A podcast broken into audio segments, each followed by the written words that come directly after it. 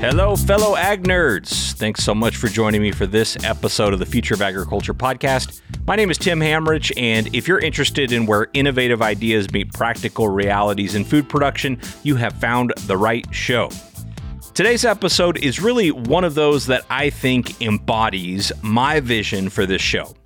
It's the vision that you just heard me reference, where we take innovative ideas, in this case, the idea of artificial intelligence, and we look at the point in which it meets practical realities. The reason this is so important to me is well, first of all, it's just so much easier to learn and understand new technologies if you can observe their use cases. And then, secondly, I'm convinced that this intersection is really the best hope we have for getting a glimpse into the future of agriculture. We have on today's show Craig Ganssle. He's the founder and CEO of FarmWave, which is an agriculture technology company that's transforming the world's ag information into AI data models that power decision making and preserve the future of farming. We're really going to break down exactly what that means and how they're doing that, which I think there's some real gold in this episode.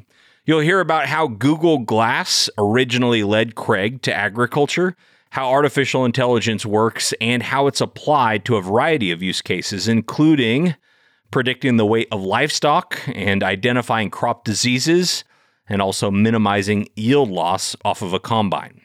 Before we dive in, though, I want to tell you about another podcast you ought to be listening to, which is Off Farm Income. I first discovered this show, hosted by Matt Breckwald, way back in 2015 when I was first starting to listen to ag podcasts. He's now up to almost a thousand episodes, publishing six of them every week, featuring small businesses in agriculture, FFA SAE projects, and rural crime stories and prevention tips. He's been helping people achieve a farming lifestyle since 2014. So if you love agriculture, and love that farming lifestyle, this is the show for you. Find Off Farm Income on any podcast player or visit their website, www.offincome.com. Thank you, Matt, very much for supporting the Future of Agriculture podcast. Okay, back to today's episode, which is on artificial intelligence. So, when we use AI today, that's the one we mean, which is an important distinction to make in ag. Another acronym that's also used in this episode is OEM, which stands for Original Equipment Manufacturer. So, for our purposes, think the big ag equipment manufacturers John Deere, AGCO, Case IH, Claas, that, that sort of thing. Craig Ganssle first discovered artificial intelligence while serving in the United States Marine Corps as an intelligence communications operator with the Joint Special Operations Command. He was later honorably discharged in 2001 for medical reasons, and then Craig spent 15 years as a software engineer with Verizon Wireless prior to founding FarmWave. The company was originally going to build wireless infrastructure to support data, which was similar to the work he was doing at Verizon. But as I alluded to earlier, it was his enthusiasm for Google Glass that ultimately led him into agriculture. And he's going to tell the story. In fact, that's where I'm going to drop you into this fascinating conversation here with FarmWave CEO Craig Ganssle.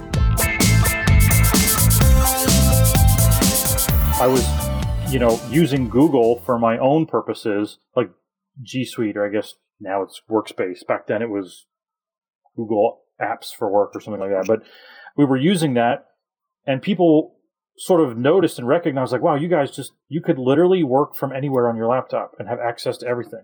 Yeah. Absolutely. And so they wanted more of that. We became a reseller of, of uh, google workspace for google. They were just starting to break into the cloud at that point and so we did a little bit of like partnership on reselling google cloud. It was still very new. But when it came out that they were launching google glass I was like, I got to do this. This is going to be like the next thing. This is taking what we did in the military on those little screens on those boxes and literally putting it hands free in a heads up display that, that can work with your voice. And so here in Georgia, uh, I think you may know Bruce Rasa from Ag Voice Global, became a good friend of mine. And he later got a pair of Google Glass and he approaches me like we don't even know each other. And this guy approaches me and he goes, "Hey, can I borrow your pair of Google Glass and take it to Tanzania on this trip for agriculture with Kip Tom and somebody from 4-H?" And I'm like, "What? Who are you?" Like, what are you talking about? You know, do you know how much this thing cost? Like, and and I had to go to New York and get it from Google and, and all this stuff. And he's like, I will write you a check for three times the amount of glass. And if I scratch it or I do anything to it that you don't like, you can cash that check. And I was like, all right, well, I mean, just tell me about what you're doing. And so he tells me about what he's doing with agriculture and, and helping to feed these kids in Africa. And I'm like, I mean, this is a great story. This is a great cause. I'm like, sure. So he takes him, he comes back, nothing's wrong with him. Bruce and I just become friends. And he starts, you know, learning more about what I was doing. And I was still at Verizon at the time, but started my own company. And he was like, Have you ever thought about building infrastructure for agriculture? And I'm like, Not really. But I did it at the edge in the military. I mean, I know all about trying to spin up communications in the middle of nowhere. So, long story short, we get invited to the John Deere Developers Conference at the World Food Prize building in Des Moines, Iowa. And I think it was November of 2013.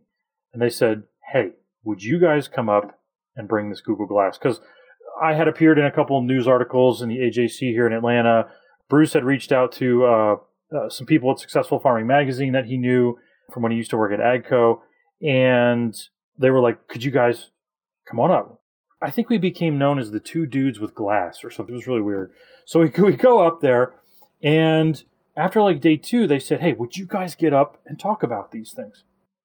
So we did, and it just it turned into after we got up and spoke about it for like maybe forty five minutes to an hour.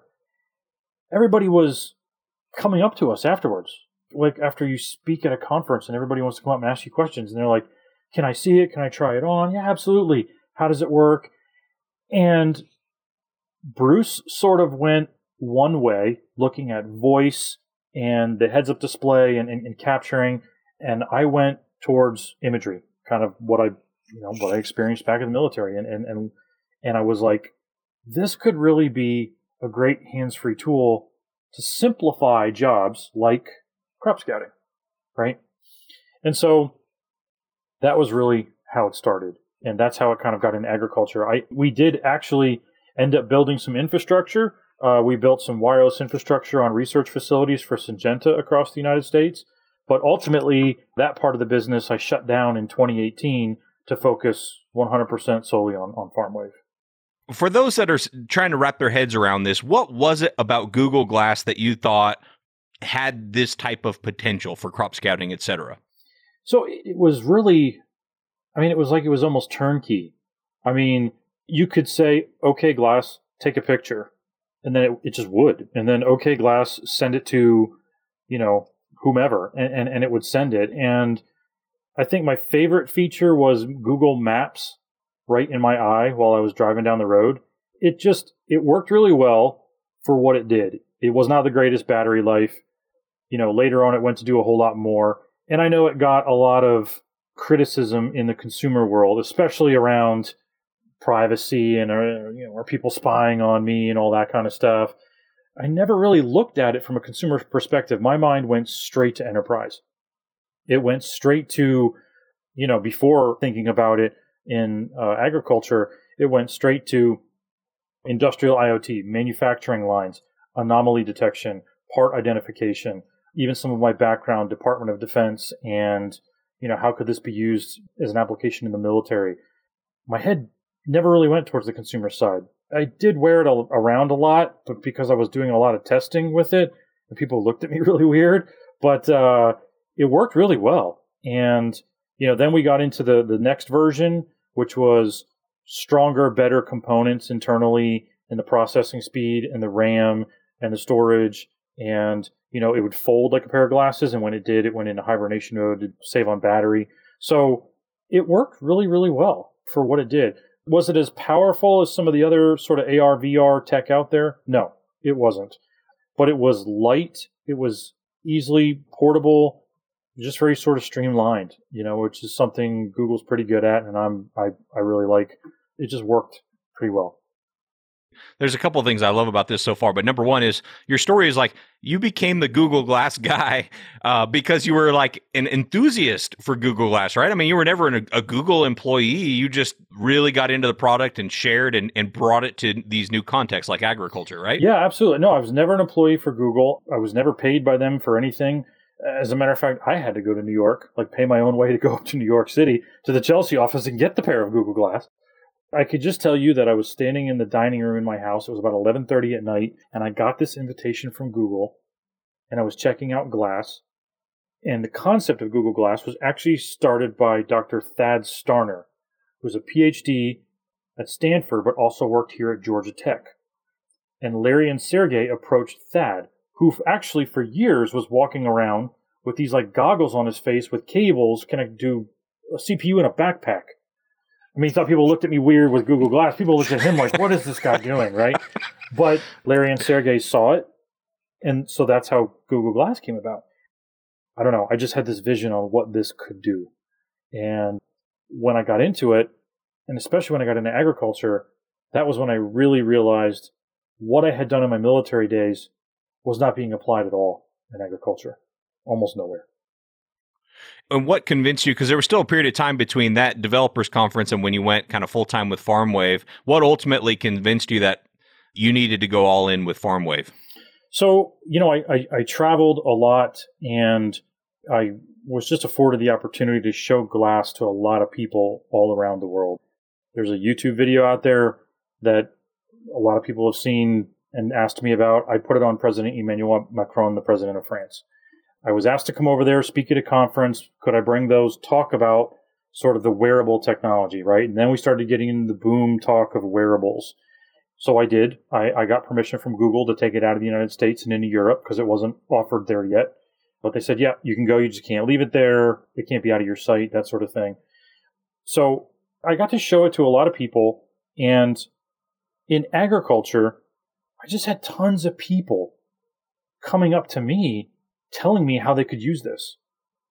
And it led to a lot of different pilot projects. You know, uh, one we did in conjunction with Google uh, with Zoetis, which was um, could we estimate the weight of sows on a pig farm? And so we built an application that, if you're familiar with, you know, the the movies where if they have a crime scene and there's a dead body and they have the chalk outline, right? Essentially, we looked at the visual spectrum that glass would produce of the object on, you know, I think it was out 20 feet by 8 feet wide and sort of that space distance kind of thing. And then we mathematically put that into a whole segment of these chalk outlines that started smaller and just got bigger.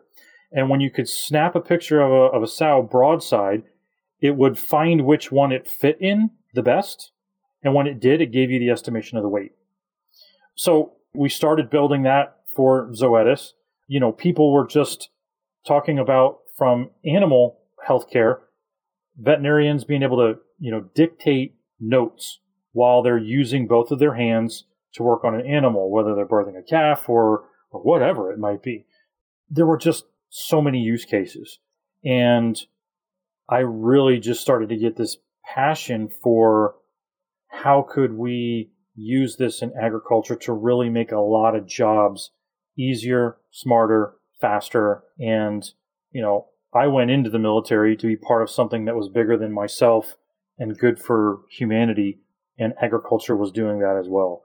So there was, there was a lot of interest in people like, oh, could we do this? Could we do that? Yeah, we probably can. Like there's all kinds of things you can do, right, with, with tech. And I think today when we talk on a more broad scale of technology, it's like Kurzweil's law of accelerating returns. Tech can do pretty much anything you want today. You have to figure out how to build it and who's paying for it. and, and you can probably do it. So there was a lot of interest from plant breeding companies. Um, we did a, a, pilot project with one of the big seed companies with Google Glass. Uh, that's a case study on our website. We did another one on kernel counting, just all kinds of different things. And I think the pig example is a great place to start because you're only talking about size. Like you said, you basically and correct me if I'm using the wrong phrasing here, but you, you teach the AI based on these various chalk outlines based on size to connect those to to weight so that you could take a picture of the size, it tells you the weight. I think that's a good place to start because we can all kind of wrap our heads around that. Where it gets a little more complicated is if you're talking about like a crop disease where it's not just bigger or smaller, it's like color and shape and in the midst of these different canopies that all have different architectures there's just a whole lot more variables there right? Is that kind of getting to the hard part about building true ai that actually serves a purpose? It is. You're absolutely right. When, you start looking at okay i want to look at disease detection on corn and you want to differentiate between common rust and southern rust? Oh my gosh. I, we, we actually did that. It took thousands of images of each one and hours and hours of training between the two different classifiers to be able to have the system recognize that difference. And then you get into lighting issues and angle and this leaf was greener than that leaf, you know, even though it presented the uh, classifiers of the disease on it, and you know, zoom and how close you get. The very first app we built it was almost like a training app. We had an outline of a rectangle in the screen on your phone, and you literally would take your, your hand and get in on the leaf to where the leaf would fill that rectangle and then take a picture. It was like training people, you know, hey, take a picture from here. Then when it came to counting kernels on an ear of corn, we took a, a, a red reticule or looked like a laser right down the middle of the screen you lined that up on a row, and then you would take a picture, would count the kernels in the ear of corn, rotate it 180 degrees, do it again, and it would give you a, a count. So it's just a very repetitive process when you're doing these things. You know, the other thing is what made us a little bit different from others was starting a database from scratch. Now, could we have gone out and tapped into Google's ImageNet, you know, or just even the public web and started looking for imagery to scrape the internet? yeah, we could have, but there's too many anomalies in that. There's there's too many things that are outcasts. One example was we we actually worked with the University of Georgia for a little while. They wanted to partake in all of this, and they have what was called the Consortium for Internet Imagery Database System. It's 20 years of imagery they had. Now, from then, this was 2014, 2015, 20 years ago, we barely even had flip phones and the pictures were awful. So it was kind of like the first 10 years, throw those away. And then after that, we had a lot of imagery, but you know, it would be somebody who took a picture of a crop from five feet away and their F 150 was in the background. Okay, well, that, that's no good. We got to get that out of there. And so we thought we could scrape the internet for imagery and then spend twice as much time cropping and cutting and augmenting imagery to get all these things in the background out, or train our app to guide people to take the best picture and let's just start from scratch. And that's what we did because accuracy is important, especially in agriculture. So if we take a picture and we say that's northern cornleaf blight, we want it to be accurate. We want it to be right. Now, I don't think today, and I don't think for a while, anyone will take AI at full face value, nor should they. But what if a farmer took a picture? Oh, it's northern cornleaf blight, ordered his input, had it sprayed, and we were wrong. So accuracy was super important. And so we were like, you know what? Nothing really exists out there dedicated to plant pathology. We're going to build our own. And so that's what we did. It took us about seven and a half years, you know, to get to where we are today to build that out. And now that database has millions of images and still it's really just the crops of corn, beans, wheat, cotton, canola, tomatoes, and a few other things. And who took all those images? Is this an app you gave to like researchers or you know how did that physically happen? So a lot of it was us. A lot of it was us just going out in the field and taking pictures.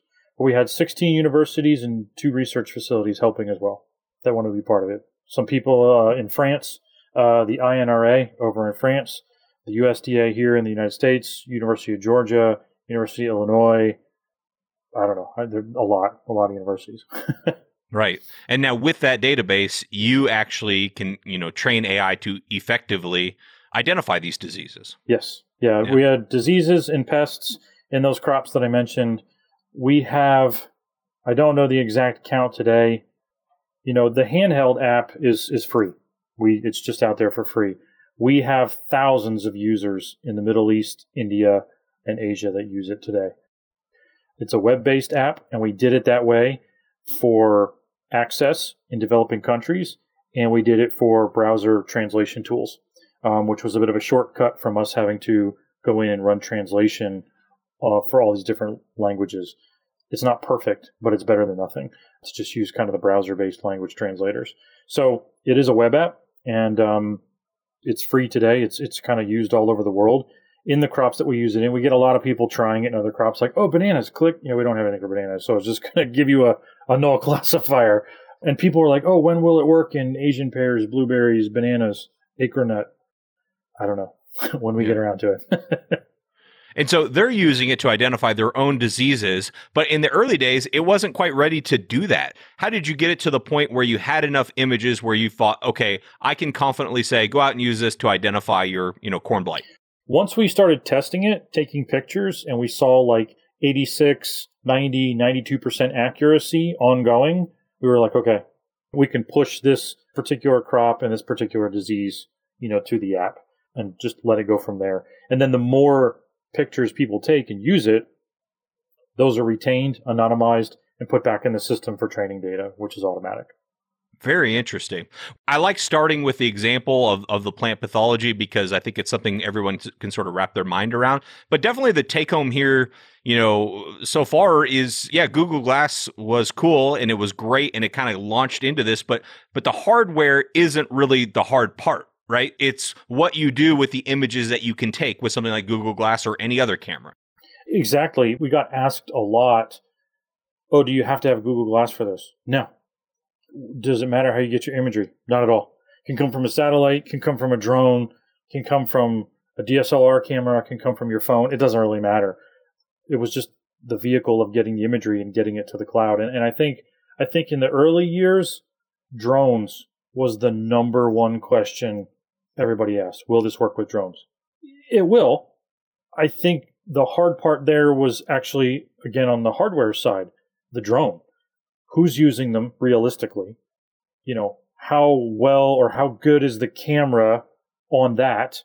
Can it get close enough to get a good quality picture without creating a bunch of rotor wash and blowing the, you know, the thing all over the place? It was mostly hardware based around the drone, had the limitations. But the answer was yes, it will work with a drone, satellite, however, doesn't matter. Okay, so you've gone to great lengths to collect these images. I mean, to create an app that basically helps you collect images and validates it through universities. You know, all of these images. Uh, I guess we don't need to single anyone out here, but but there's a lot of companies out there saying like we use AI to do this, we use AI to do that. I mean, it doesn't seem like they, you know, they pop up one day and they're like an AI company. Where are they getting all of the images and all the data to actually validate that they're, you know, actually doing this accurately? Yeah, so I, you know, I, I won't use any names, but there are some that they're using Google ImageNet. Now, according to Google's terms and conditions of using ImageNet, it is illegal for you to commercialize on that. It's for research purposes only. So anybody that's doing that, uh, they're not supposed to. um, we've also had a lot of big name companies in agriculture go to a lot of these people and then come back to us and say, yeah, theirs didn't work. And yours did. We, we had a, a very big name seed company that we were working with in 2016, 2017, that at the same time they were working us, they were working with IBM Watson and they said Watson doesn't do anything they say it can do. Not not in agriculture anyway, in plant pathology. They said yours actually works. So, you know, there are some companies out there doing some great work, and they're they're they're doing some similar things to what we're doing. We don't really see it as competitive. We see it as there's there's enough for everybody. We've prided ourselves on sort of the slow, long road of, yep, we didn't get to market as fast as somebody else in all these different crops or, or whatever, but ours is accurate and it's really accurate every time in the crops that we list and say that we, we work in. And, you know, one of our company core values is just transparency. We are not going to tell you that we work in something we don't in. And in AI today, there's a lot of smoke and mirrors out there. And there's a lot of, oh, we're an AI company. Okay. I would say anybody that is thinking about artificial intelligence for their organization, part of their digital transformation. AI is not something you can just sort of try. You need to go all in. Now, that doesn't mean you need to go all in billions of dollars. You know, but you have to pick a problem that you want to solve for and you have to go all in. That is a very big difference in working in AI than just some other software as a service. You have to put the time and energy into it. And anyone that is that is thinking about doing this and thinking about working with a vendor, when they say they can do something, I would say, prove it. Prove to me that it works. Uh, because we got that a lot. And to show that we had some skin in the game, we would go to where they were, go out there and show them for free, but stand there in the field and be like, yeah, it's going to do what we say it can do. And it does. And that's sort of been a, a differentiator between FarmWave and, and some other companies of, you know, ours actually works. And this is only one part of your business. Another one I definitely want to talk about is harvest loss. So uh, maybe set the scene for us on this harvest loss problem and how you know your technology can help. Yeah, sure. the The harvest loss is probably the most valuable piece that we have today. Um, it started about a year ago, July of 2019. We were asked, "Can you solve for harvest loss?" Maybe. What's that? Well, it's the grain left behind in the field after the combine goes through. Well, we wanted to figure out how big of a problem this is. Turns out in 2019, in just the United States and just corn, it was a $1.4 billion problem. It's huge. Okay. How do you do it now? Well, we stop the combine, we get out, we mark off an area with like a one foot by one foot square, we pull the chaff and everything away, we count the kernels that are left there, and then we kind of do the math based off the acreage. Like, how long does that take? Ah, 20 to 30 minutes. How often do you do that? Maybe once a season. A lot of people just don't do it. When we were at InfoAg last year, somebody came up to us and told us, you know, this is primarily my job is optimize farmers' machinery to reduce loss because they just don't do this. Nobody has time for that, especially if rain's coming or, or, or whatever. They got to get this out of the field. They don't have time to stop every so often and do this half hour deal. So we got together as a team and we said, well, you know the tool that we have for counting the kernels on an ear of corn to help predict yield, or the tool we built for the Dijon Cereals cooperative in, in France on counting wheat seedlings in the ground in a 10 meter by 10 meter area. Can we repurpose that to count kernels coming off the combine? Well, the AI will work, we just got to figure out a piece of hardware to collect the imagery. So that was July of 2019. By October, we had a prototype machine out in the field. By November, we were demoing it for just about every major OEM, uh, dealers in the Midwest, and growers. By the new year of 2020, February, we were down in Brazil for 21 days with an OEM. And then we went to market this year with a uh, uh, just a specified amount of pieces of hardware for the early adopters program. And we repurposed our counting algorithms to look at loss off the header and off the back of the machine.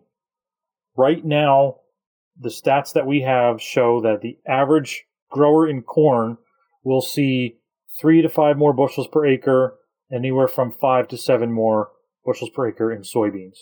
If you have an average 2,000 acre farm, you're looking at sixty-eight to seventy thousand dollar return and that is just from uh, being alerted of the loss that's coming off the combine so that you could adjust your settings as you're harvesting in real time uh, to make sure that you don't lose as much. Correct. Right now, uh, this works at the edge, no cloud connectivity required, works in corn and soybeans. We collected data for wheat this year. We're going to be pushing small grains out next year. Magnet mount, no wires.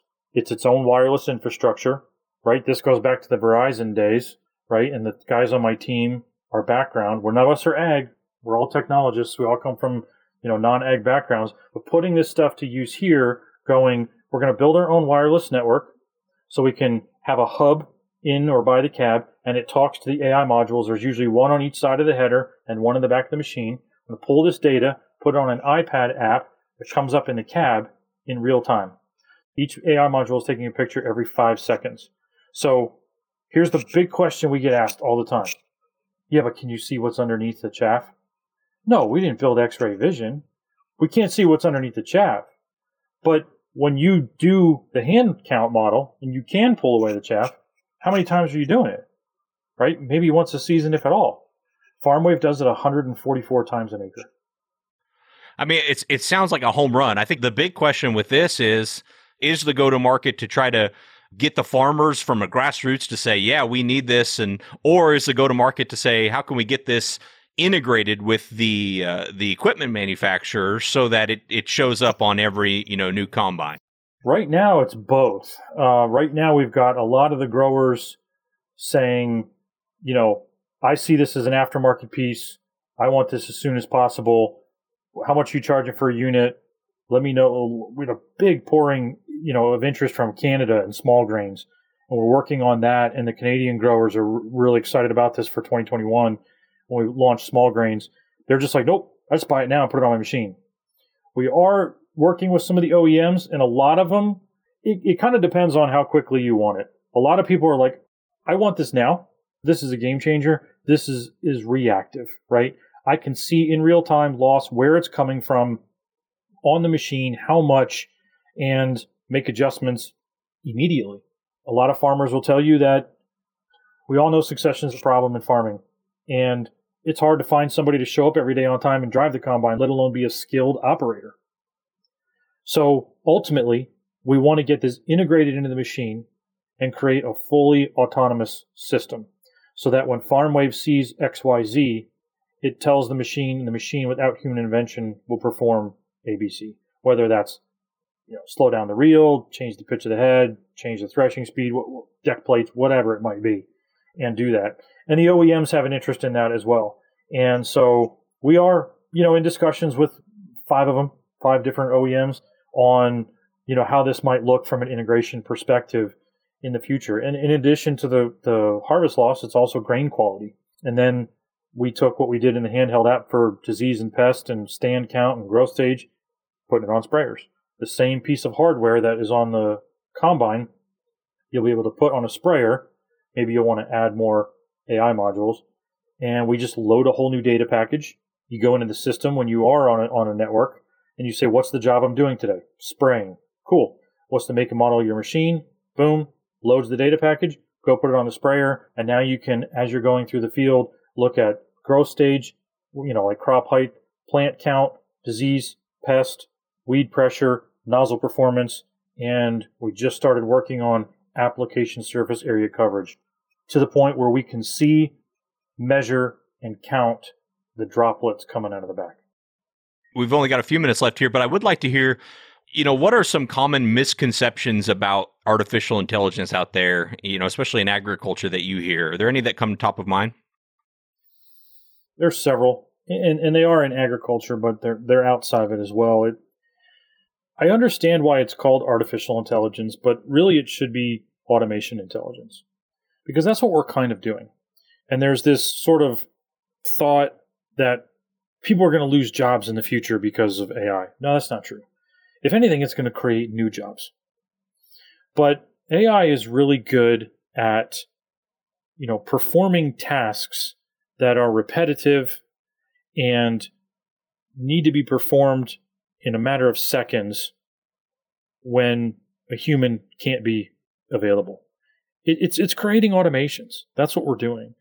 You know, there's often we we get, and this is a really sticky subject in, in agriculture with, with data and data privacy and data rights and who owns the data. You know, our privacy policy and terms and conditions are clear. All of our clients, they own the data. Imagery is anonymized and we use it to better train the system on our end. We use nothing else. After that image is anonymized, we don't even know where who it came from. But we've worked with some people who are, you know, well, if I gave you data and you built a model, then I own that model. Not really. I, I tell people think of it like a car. FarmWave built this engine, and the data is like the fuel that makes it go. Everything else, what color it is, panels, doors, seats, tires, wheel, no, who cares? That can be anything. We built this engine. Now, if you feed it data, it goes. Ours goes really well, really fast, and it's really accurate. That's a very specific kind of engine that we built. Do other people have engines? Sure. Are they like ours? No. Can you feed them data and will they go? Yup. Will they win the race? Probably not. Ours will. So it takes a team of people to really make something happen with AI. And we've talked with companies who are like, we have petabytes of data sitting on in storage servers we don't know what to do with. Well, let's make it intelligent. Let's make it intelligent and add value to your company, add value to your customers, add value to the greater good. But then they're like, well, once we do that, who owns it? Like, oh my gosh, you guys, you're all just so concerned about who's going to own everything.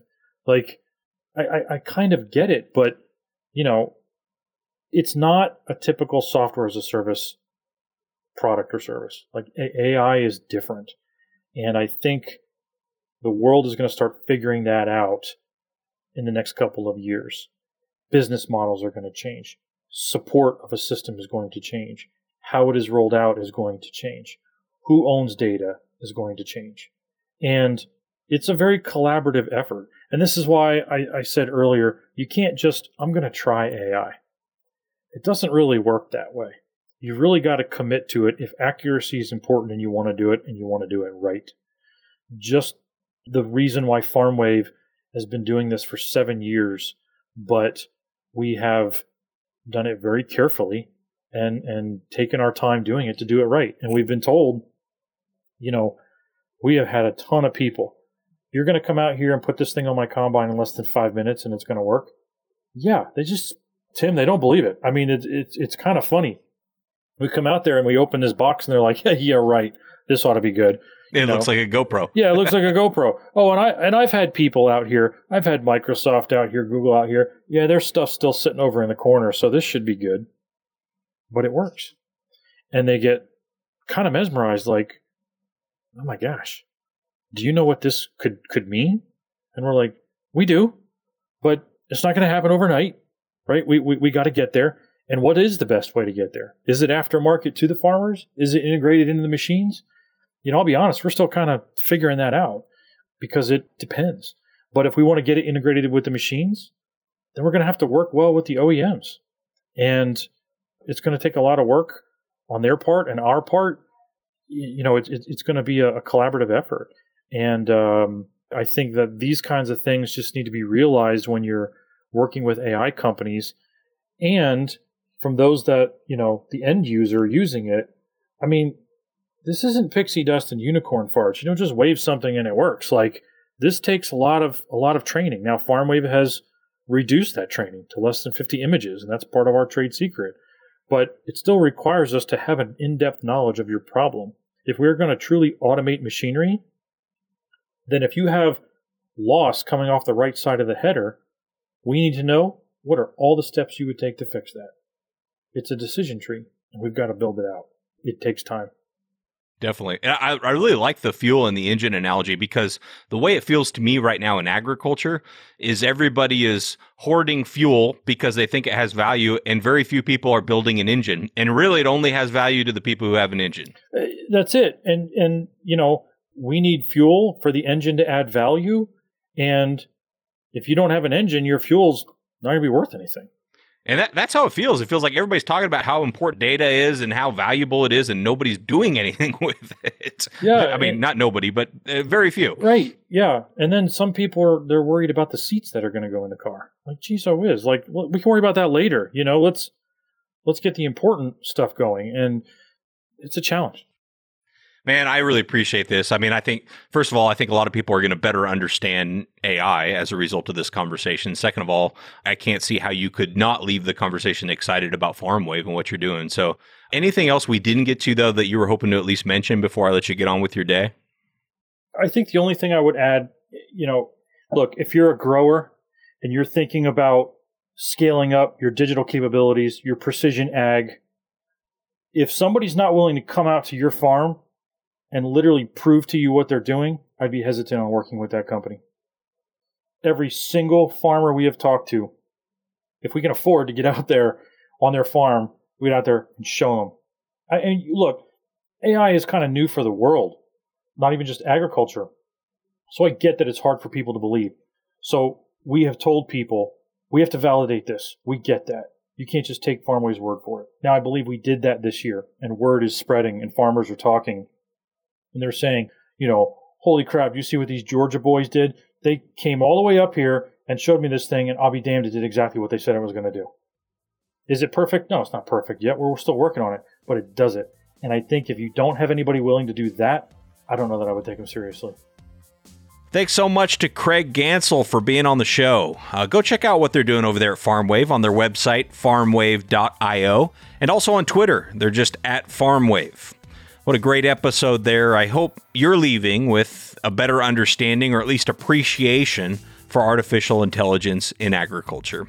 Hey, if this podcast is bringing you any value, I'd sure appreciate a rating and review on iTunes or wherever you get your podcasts. If you don't have the opportunity on your podcast player to leave a review, uh, shoot, just send us a message. Getting feedback from you all has really been helpful for me this year in deciding what content to produce, and I'm sure it will be equally helpful in 2021.